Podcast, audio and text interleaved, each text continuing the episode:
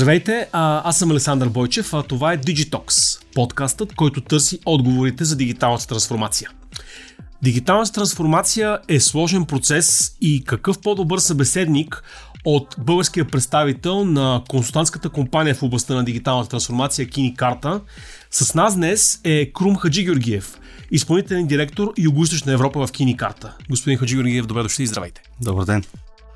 А преди всичко, може ли да обясните какъв е този бизнес дигитална трансформация, който Кини Карта прави а, и в региона, може би в световен мащаб? Дигиталната трансформация е доста широк термин, но ако мога да го кажа сравнително кратко, а, става въпрос за това, че бизнеса навсякъде, във всички сектори, използва софтуер, но не е просто да изградиш някакъв софтуер, а да измислиш стратегия, архитектура, бизнес целите на този софтуер и съответното му изпълнение и въвеждане в експлоатация. Много компании правят нещата по един начин днес, а трябва да наваксат с нуждите на днешния ден а, и съответно трябва да променят много от техните системи, инфраструктура, приложения, уебсайтове а, и всичко останало. Целият този процес изисква консултанти и IT специалисти и програмисти и хора, които отговарят за продукт, стратегия и всичко останало, които заедно с клиента да предвижат този процес там, където трябва да бъде. Той е непрестанен в общи линии. А, Кини карта в София е продукт от а, сливане. А, всъщност а, британската компания изкупи вашата компания Мелон. А каква ще бъде ролята на софийския екип в, а, в структурите на Кини карта? Стратегически важна, с а, тенденция към ръст. С и на ролята ви? С тенденция, с тенденция към а, това заедно да вървиме а, следвайки нашите насочени цели, нашата стратегия към ръст и все повече а, все повече импакт в а, нашите клиенти като компания Дигитална трансформация. Желанието на Кинен карта, когато дойдоха и се обадиха как точно да постигнат този ръст, как точно да предоставят по-добра услуга, как точно да имат по-голям футпринт, така да го кажа географски. И тогава е момента, в който те видяха от някакъв по-голям брой компании, че има доста голямо съвпадение с това ние на къде се движим като Мелан преди само година и половина. А, доста бързо видяхме, че целите са, целите са много-много близки и заедно можем да стигнем по-бързо до тях. Съответно, днес ребрандирани като Кинен карта Юго-Источна Европа, ние сме горе-долу половината от целия екип на Кинен карта Европа, а, който е само една част от Киненкарта. Киненкарта е глобална компания, имаме доста големи екипи в Съединените щати, в Латинска Америка, а вече гледаме и други региони.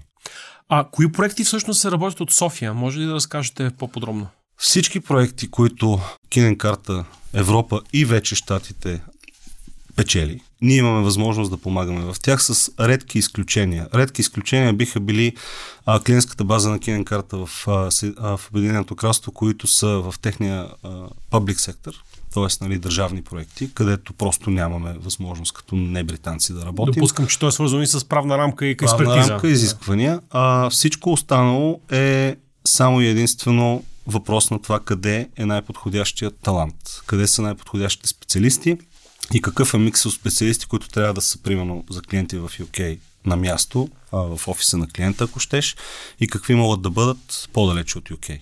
Казахте експертиза в публичния сектор. Пред България в следващите две години по план предстои стратегическото така, инвестиране по плана за възстановяване и устойчивост на стотици милиони евро в дигитализация и дигитални проекти. И в екологична и зелена трансформация, разбира се, но дигиталните са може би по-интересни за нашия разговор. Смятате ли, че всъщност, т.е. каква е вашата оценка за, за тези проекти и каква е ролята на компании като, като вашата при а, навлизането на тези проекти? Исторически като Мелан ние никога не сме имали интерес, апетит към държавни проекти в да. България или на Балканите. По ред причини фокуса ни е бил Западна Европа, Штатите и всичко останало. Кинен карта Европа има три стратегически вертикали, в които целенасочено полага усилия в това да печели клиенти и да трупа портфолио от, от опит. А, и публичният сектор е един от тях.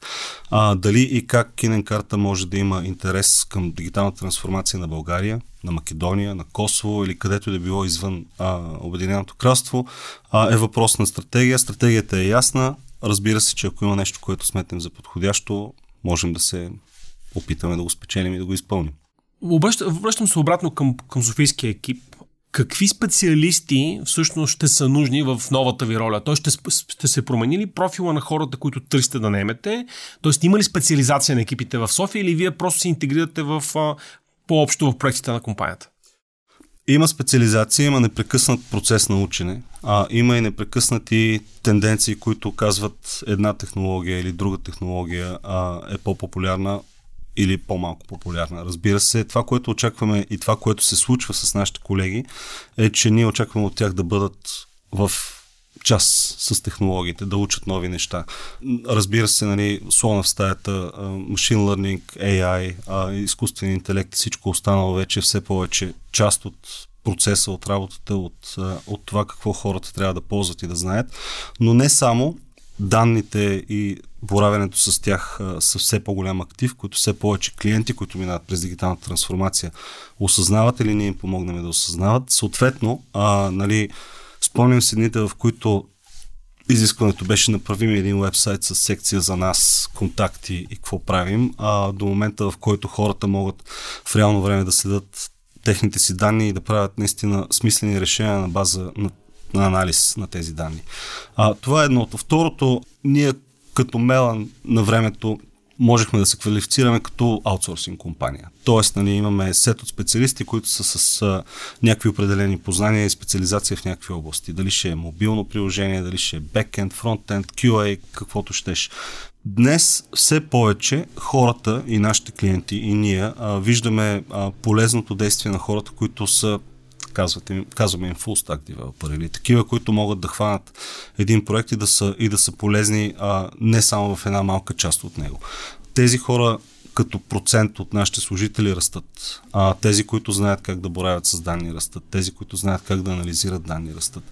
И как да използват все повече а, съвременните системи и продукти, с които тяхната работа става по-добра. Не само вижте а, как, каква е увеличението на производителността, ползвайки Copilot или други такива AI tool. Исках точно това да ви попитам, дали вече имате работещи интеграции с изкуствен интелект във вашата работа, може да дадете примери, ако имате а, със сигурност имаме няколко работни групи, така да го кажем. Не са работни групи, някакви е, екипи, които са от най-добрите ни хора, които виждат, експлуатират, пробват, тестват и виждат какви са резултатите, ползвайки или не ползвайки такива, а, такива продукти.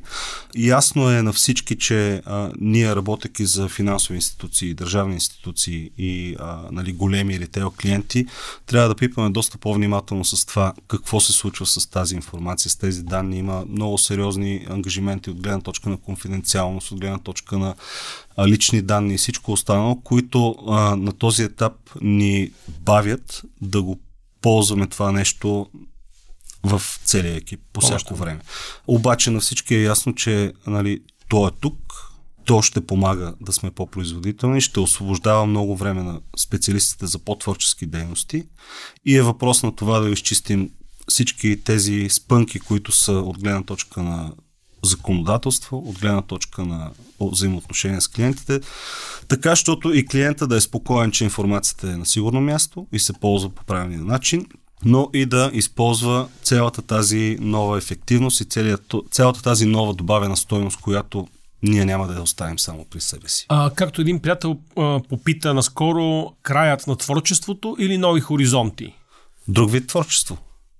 Никога, нови хоризонти. Абсолютно, абсолютно. А, нали, Вие сте оптимист за Били сме наоколо и когато мобилният телефон спря да бъде с копчета а, и сме видели какво се случва, били сме наоколо и при други такива големи а, промени, които са.